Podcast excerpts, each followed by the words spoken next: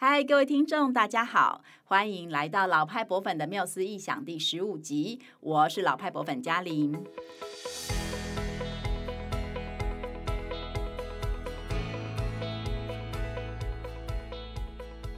这个节目呢，是为大家介绍三百多年来现代博物馆的发展史。其实，现代博物馆的背后不仅有非常迷人有趣的故事。而且呢，还跟这个世界的脉动啊，像是战争、博览会、工业革命，或者是思想的发展息息相关呢。上一集呢，我们分享了维多利亚与亚伯特博物馆 V&A 诞生的故事，并且也提到了 V&A 是怎么样接收全世界第一个万国博览会的展品，然后变身成为现代艺术和设计领域的博物馆领头羊。那今天呢，我们是要继续来聊聊 V&A 这个充满故事的博物馆，我们会从它很具代表性的时尚展品，还有时尚特展来谈起。聊聊博物馆策划的时尚展是可以怎么样创造博物馆和观众生活的连接，然后让观众获得更多的共鸣。那最后呢，我们也会再分享更多关于 V&A 的有趣故事。今天要来一起聊天的伙伴是慧芳。Hello，大家好，好久不见，我是慧芳。嗯，今天呢，我要跟嘉颖来聊的主题其实很吸引我，因为我觉得我现在还蛮需要一些时尚的刺激。为什么呢？因为其实呢，自从就是疫情爆发，然后我们开始在家上班，然后就是不太能够外出之后呢，我就越来越懒得打扮自己。真的。对。嗯，偷偷告诉大其实我们公司每天早上都会开视讯会议。那视讯会议嘛，就是会看到脸，所以呢，我通常上半身就是还是会穿一个比较体面一点的外出服，但是我的下半身有时候就会懒惰，直接穿着睡裤。所以呢，今天能够跟嘉玲一起来聊聊 V&A 这个博物馆的时尚巨头，我觉得真的是太棒了，或许可以重新激发我对时尚啊、对打扮的一些热情。哈，对，我想应该很多人都是跟你一样，就是上半身还 OK，但是下半身很轻松这样子。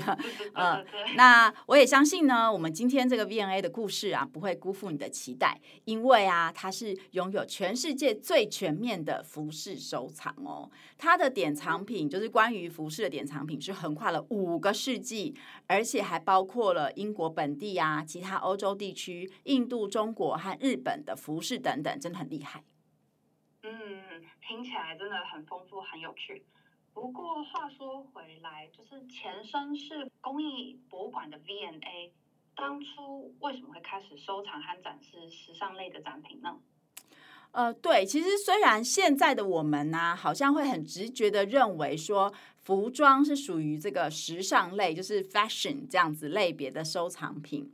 但是呢，其实就像你刚刚提到，V&A 是一个工艺博物馆嘛，它最早其实是没有所谓的时尚这个类别的。那它一开始之所以会把各式各样的服装收藏进博物馆，是因为纺织品本身其实就是很重要的工艺品，它其实是很有价值的，对不对？例如说，有一些服装呢，它可能运用了很珍贵的布料，或者是编织了非常精致的花纹等等，这些都是。工艺表现的很极致的面相。那事实上，V&A 资深的时尚策展人 Sonnet Stanfield 也曾经在二零一八年来台湾演讲的时候呢，他也说过，就是。V&A 早期绝大多数的服装会被收藏，都是因为那个纺织品本身是很有价值的，而不是被视为时尚的一部分。但是现在呢，时尚已经被融入到这个 V&A 所有的空间里面了，它也不再只限于哦，时尚展厅很时尚哈，其实到处 V&A 都很强调时尚这件事情，而且啊，时尚展览是很能够吸引赞助的，也很能够带动这个相关领域的研究啊，还有奖学金的设置。是啊，所以时尚策展不再只是跟展览有关，它其实已经是 V&A 经营模式上面非常重要的一环了。嗯，原来如此。服装是因为纺织品它本身的价值，所以它才被收进去博物馆。嗯，嗯，这一点我还真的没有想过呢。嗯，不过根据刚才嗯嘉玲提到的这位资深时尚策展人的话。现在的时尚好像不仅是 V&A 的这个典藏的特色，甚至还成为他们很重要的经营手法呢。对呀，对呀，虽然就是一直到现在啦，还是有一些人会批评说，呃，时尚展览好像会让博物馆感觉上非常的商业化，哈。可是呢，就像我们在第七集有讨论到罗浮宫怎么样去善用它的品牌来让博物馆更顺利的度过这个疫情难关是一样嘛。每一个博物馆都要去思考自己的这个所谓的商业模式啊，哈。尤其是说近年来政府也越来越难提供博物馆足够的补助资源，所以博物馆需要去思考怎么样去创造更多的收入。那在 V&A 这个案例里面呢，他们的收入来源主要就有三个。第一个呢是博物馆还有展览的赞助者，然后第二个就是贩售文创商品，那第三个就是他们会把策划的展览去做授权、贩售，甚至到全球去巡回展出。嗯，说到这个。V&A 的这个巡回展出，这个巡回的展览，嗯，就让我想到 V&A，他在二零一九年的时候，他曾经跟就是英国一个很有名的时尚摄影师 Tim Walker 合作过一档展览，叫做 Tim Walker Wonderful Things，哦，中文的翻译是叫做蒂姆沃克美妙事物。嗯，那这个展览里面呢，就展示了这位时尚摄影师，他就是有。有去参观 V&A 嘛？那他受到 V&A 的一些典藏品的启发，然后拍摄的一系列照片这样子，那非常的神奇跟梦幻，就是那个展览宛如带领观众进入到另外一个世界。嗯，那其实呢，这个展览它当初二零一九年开展的时候，我正好在伦敦留留学，所以呃，我在一个朋友的推荐下有去看过这个展览。没想到我后来发现，台湾的那个台南的奇美博物馆。其实他们早就和 V&A 谈好，说今年的七月底要将这档展览带到台湾？让台湾成为他亚洲巡回的第一站。那我想这个案例应该就算是 V&A 的一个巡回展吧。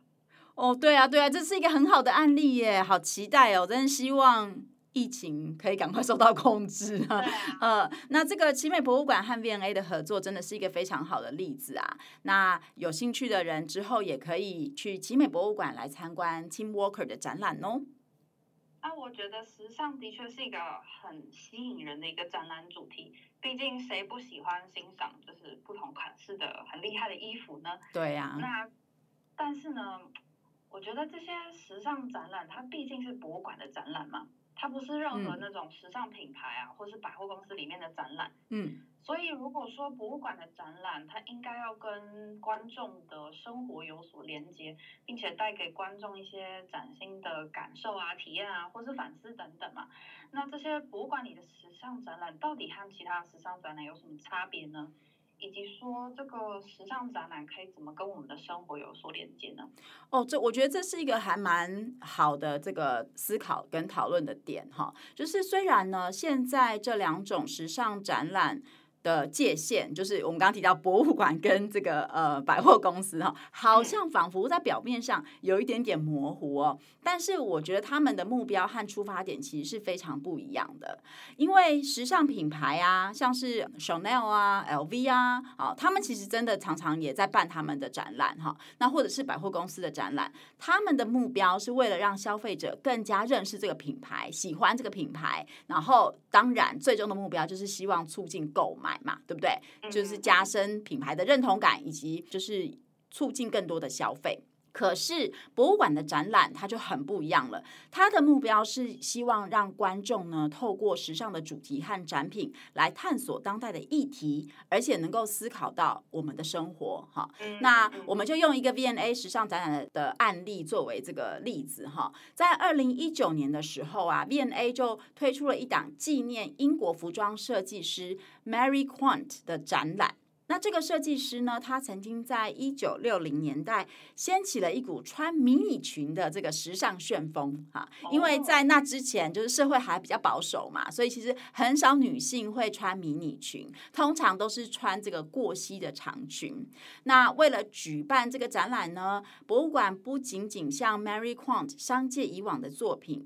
然后他更在二零一八年的时候啊，跟全部的这个英国民众征集这个。设计师 Mary Quant 的服装哈，并且从当中选出了三十五件状况仍然保持很好的这个服装来成为展品。那博物馆除了征集这些服装之外呢，也征集民众穿着 Mary Quant 服装的生活照，以及照片背后每一个人个人的故事。他们希望能够让这些故事也成为展览的一部分。那其中就有一位叫做 Jenny 的这个女士呢，她提供了收藏五十几年的一件这个 Mary Quant 的橘色蕾丝迷你裙，然后而且这一件这个连身裙的款式刚好是设计师本人也穿过的，所以策展人就认为说，哇，这件裙子呢，其实也象征了这个设计师和消费者之间的连接哦。然后当博物馆的修复人员把这个 Jenny 的橘色迷你裙呢，用一个崭新的面貌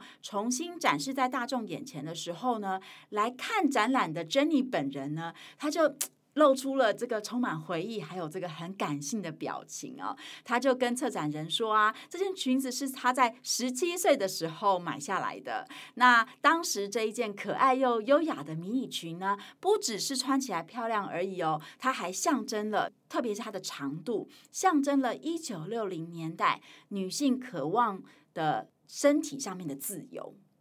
哇，真的是一个很精彩的故事哎，嗯，因为像。博物馆透过向民众征集展品，它让这个 Mary Quant 的这个展览啊，不只只是纪念这位设计师的理念，还有他对时尚产业的贡献而已，而且还创造了一个就是曾经穿过这个品牌 Mary Quant 服装的女性们的回忆的空间。对，所以展览跟大众其实就能够做出很深刻的。连接哈，那我也觉得这个策展蛮棒的这样子。然后，如果大家想要这个看一看 Jenny 美丽的连身裙啊，或者是深入了解 V&A 策划时尚展览的幕后过程，那我们很推荐大家去 YouTube 观赏 BBC 拍摄的纪录片《博物馆的秘密》，就是 Secrets of the Museum 的第三集，你就可以知道更完整的故事哦。那或者是也可以到我们的节目介绍里面点选这支影片的连接哦。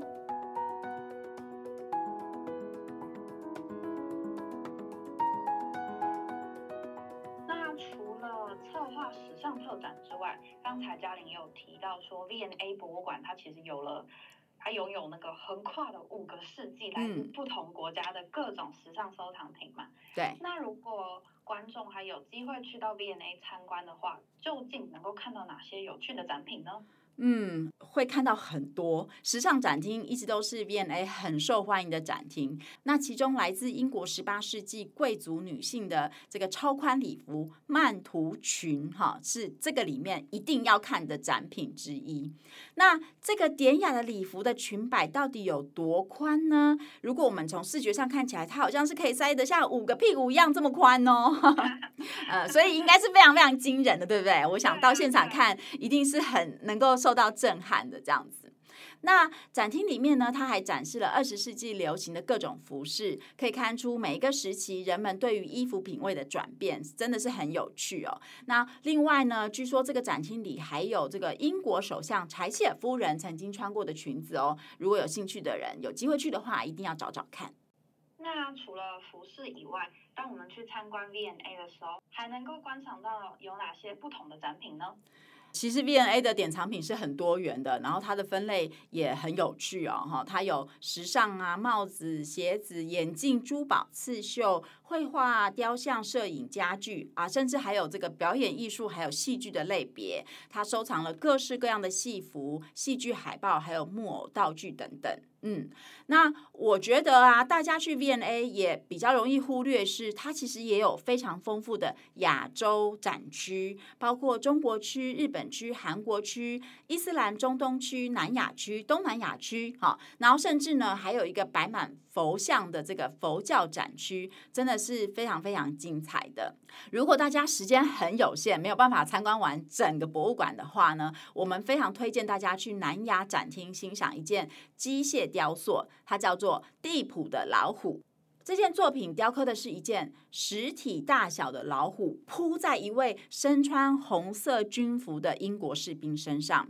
看起来就像要咬下这位士兵的脖子一般哦哦。那据说这件作品啊，它原本是印度南部一位国王的所有物，那是当时呢为了庆祝他们成功抵御了英国军队所制作的一个纪念品。没想到啊，二十年之后，英国人再一次入侵他们的国家。这一次，他们不止杀死了国王，还把这一件机械老虎带回到了英国。那虽然现在这一件作品是被放在博物馆的玻璃展柜里，但是据说十九世纪的时候哦，观众是可以自由的转动老虎身体里面的风琴，让这只机械老虎发出吼叫的声音，然后那个士兵的手也会很挣扎的上下摆动，这样子哦。哇，这这真的听起来是一个很有画面感的一个展品。对对。不过刚听完嘉玲的说明，就让我不禁回想起我们在第二集的时候有曾经介绍过大英博物馆。嗯、那那个时候呢，嘉玲就有提到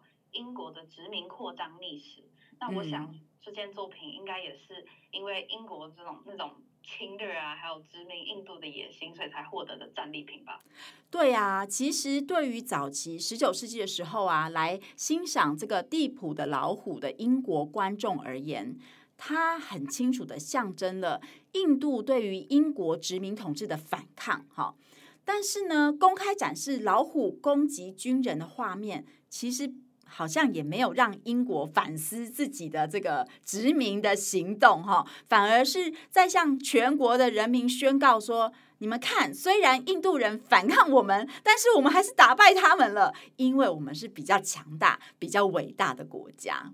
天呐，英国人还真的是很自大哎，明明是自己先就先为了要就是抢夺资源，然后是侵略别人的国家。对啊，虽然就是地普的老虎，它对于十九世纪的英国民众来说，象征的是他们国家的强大，但是呢，呃，根据一位美国学者的研究啊，其实。地谱的老虎也曾经辗转带给清朝末年的中国学者梁启超一些启发哦。因为这件作品，它象征的不只是被践踏、被侮辱的王权，还象征着沉睡的狮子，或者是先睡后醒的狮子。哦，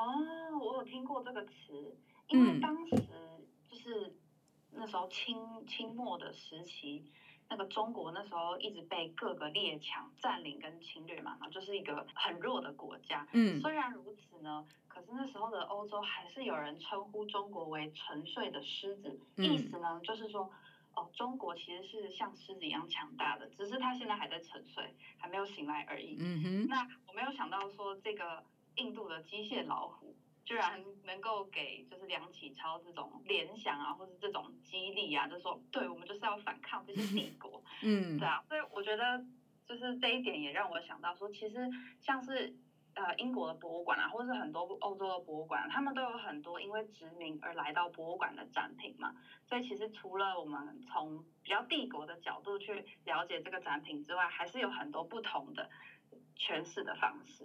对啊，尤其是我觉得，如果呼应到当代，就是中国真的已经醒了嘛，嗯、就是、对不对？然后美国啊、欧盟啊，事实上都不断的。呃，对他就是又怕又爱啊，对不对？就是在市场上还是要依靠他，可是呢，又很怕他的这个这醒来的狮子太会吼叫，太厉害了，然后占据全世界的资源这样子。所以，当我们现在再回去看这件地府的老虎的时候，搞不好会有更多不同的想法呢。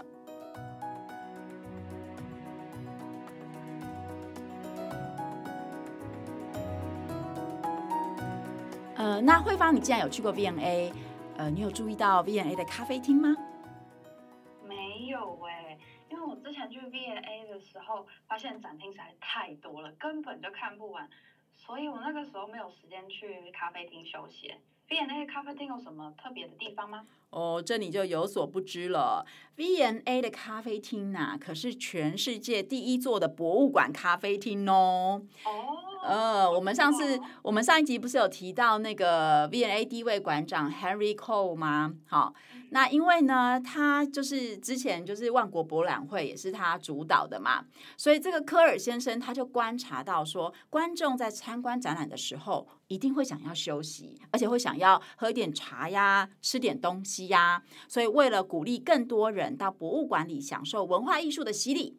在一八五六年的时候，他就在博物馆里设置了第一个茶点室。好，其实也是蛮重视观众服务的一位馆长啦。好，真的。但是啊，这个最初的茶点室其实不是太成功，然后还被当时的报纸形容说是一个丑到不行的地方，这样。但是 V&A 没有因此而就是退却，放弃设置茶点室哦。在十二年后的一八六八年，他们呢又陆续盖了几个不同装潢风格的茶点室，然后其中最金碧辉煌的，就是莫过于在博物馆大厅对面中央花园旁边那个中央茶点室，它又被称为 Gamble Room。那因为当时就是设计这个空间的设计师就叫做 Gamble 先生，然后这一次呢，英国的报纸终于非常赞美他说啊、哦，这个 Gamble Room 的设计真是又明亮又令人感到愉快呀！哇，那这个 Gamble Room 到底长什么样子呢？哎，这个 Gamble Room 呢，它就是很有着这个欧洲风格的装潢，其实是很古典呐。因为我个人呢、啊，就是去的时候也。其实有点被他吓一跳，但是就是就是太古典了。然后如果你走进去，你就会在中央看到很几根这个很。巨大的白色花纹的柱子连接着圆拱形的这个天花板，那房间四周呢就贴满了闪闪发光的瓷砖啊，还有玻璃，你就很像进到皇宫的感觉哈。那不过除了这个 Gamble Room 之外呢，V&A 还有其他不同风格装潢的咖啡厅，都蛮值得在就是逛博物馆逛累的时候呢，点一杯美味的热咖啡，好好的休息享受一下哦。嗯，没想到 V&A 它除了有时尚的展品和展览之外，就连它的咖啡厅听起来都非常的有时尚品味。而且我记得我去参观 V&A 的时候，对他们的纪念品店也印象很深刻，因为他们的文创纪念品都设置的很有质感。嗯，不过我想应该不是所有的博物馆都能像 V&A 这种大型的博物馆一样。那么成功的经营咖啡厅啊、纪念品店啊，或是书店这种延伸性的商业场所，而且我在想，对台湾的博物馆来说，这好像也不是一件非常容易的事情。那嘉玲有曾经在参观哪间博物馆的时候，对他的咖啡厅、纪念品店或是书店特别印象深刻吗？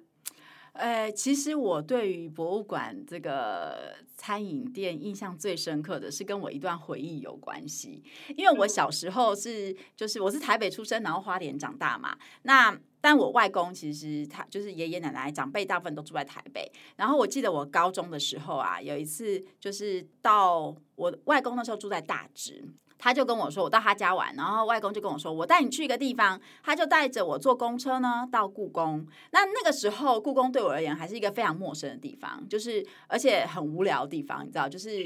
呃，我们小时候对于博物馆总是觉得距离很遥远嘛，哈。然后我外公带我去故宫，并不是去参观博物馆哦，他带我直接去三楼的三希堂吃点心。所以我小时候对故宫最深刻的印象就是。三楼的点心，对，然后而且是跟外公一起的，哈？是吃什么？嘉玲还记得吗？呃，我记得是吃，就是好像是广式的那种。就是有那种呃烧麦啊那些的选择，对，好像还有甜点绿豆糕之类。但是坦白说，我觉得那个记忆很模糊了，我不确定它的正确性。对，但是我就是对于坐公车去故宫吃点心这件事情印象非常非常的深刻。这样，然后但是其实啊，我觉得大部分的博物馆，如果你愿意花心思在咖啡厅跟衍生商品的话，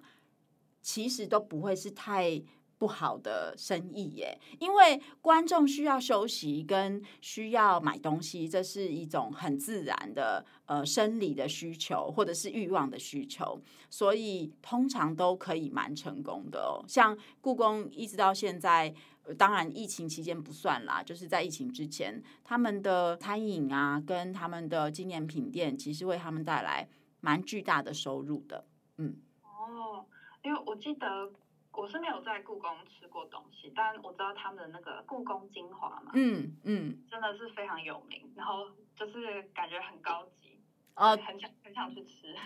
对，而且故宫精华也为了生存，因为它其实是精华嘛，精华在营运的，然后他们也有做婚宴啊等等的，就是是在那边结婚，应该也是蛮特别的经验，慧芳可以考虑看看。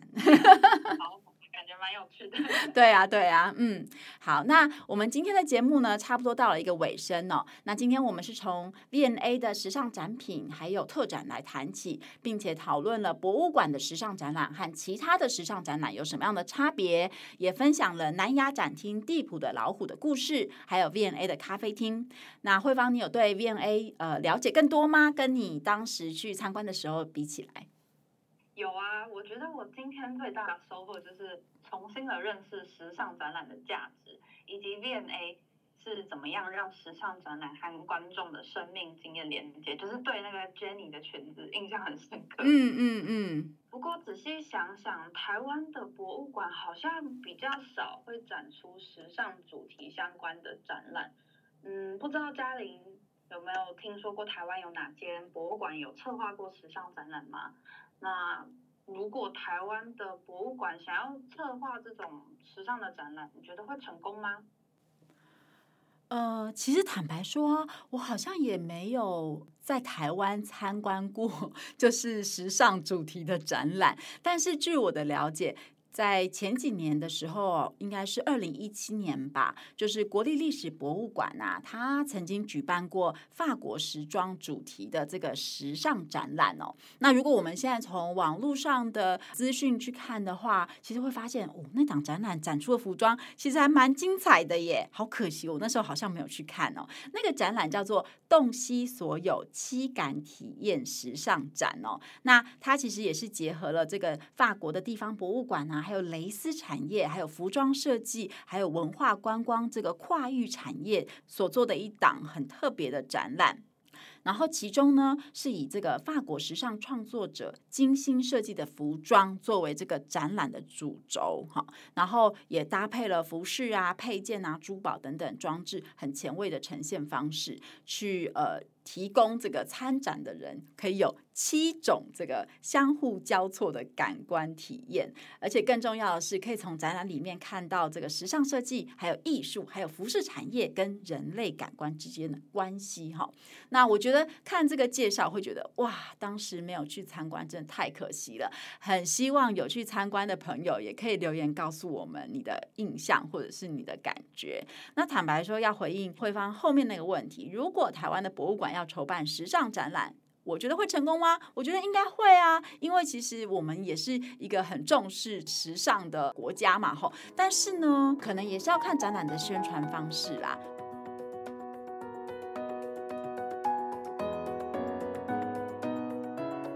最后，请大家留言给我们，告诉我们你对这个节目的想法，以及你还想知道什么样的博物馆故事。最重要的是，请把这个节目分享给你身边的人，或是你认为有需要的人。如果有任何关于博物馆的问题，留言给我们，或是传纸条给我们，我们就会在每一次的节目中回复哦。也请到脸书或 IG 搜寻“老派博粉”的妙思意想，艺术的艺，分享的想。追踪我们，或是留言跟我们聊天哦。嗯，时尚设计师 Mary Kwong 曾说：“时尚的重点就是让所有人都能够取得时尚的衣服。The whole point of fashion is to make fashionable clothes available to everyone。”那老派博粉觉得呢？这句话也同样适用在博物馆身上哦。因为博物馆展览的重点呢，也同样的是要让所有人都能够从中获得一些崭新的收获和体验。那听完这一集，是不是你也对博物馆的时尚展览有了更多的了解呢？我们下次聊喽，拜拜，拜拜。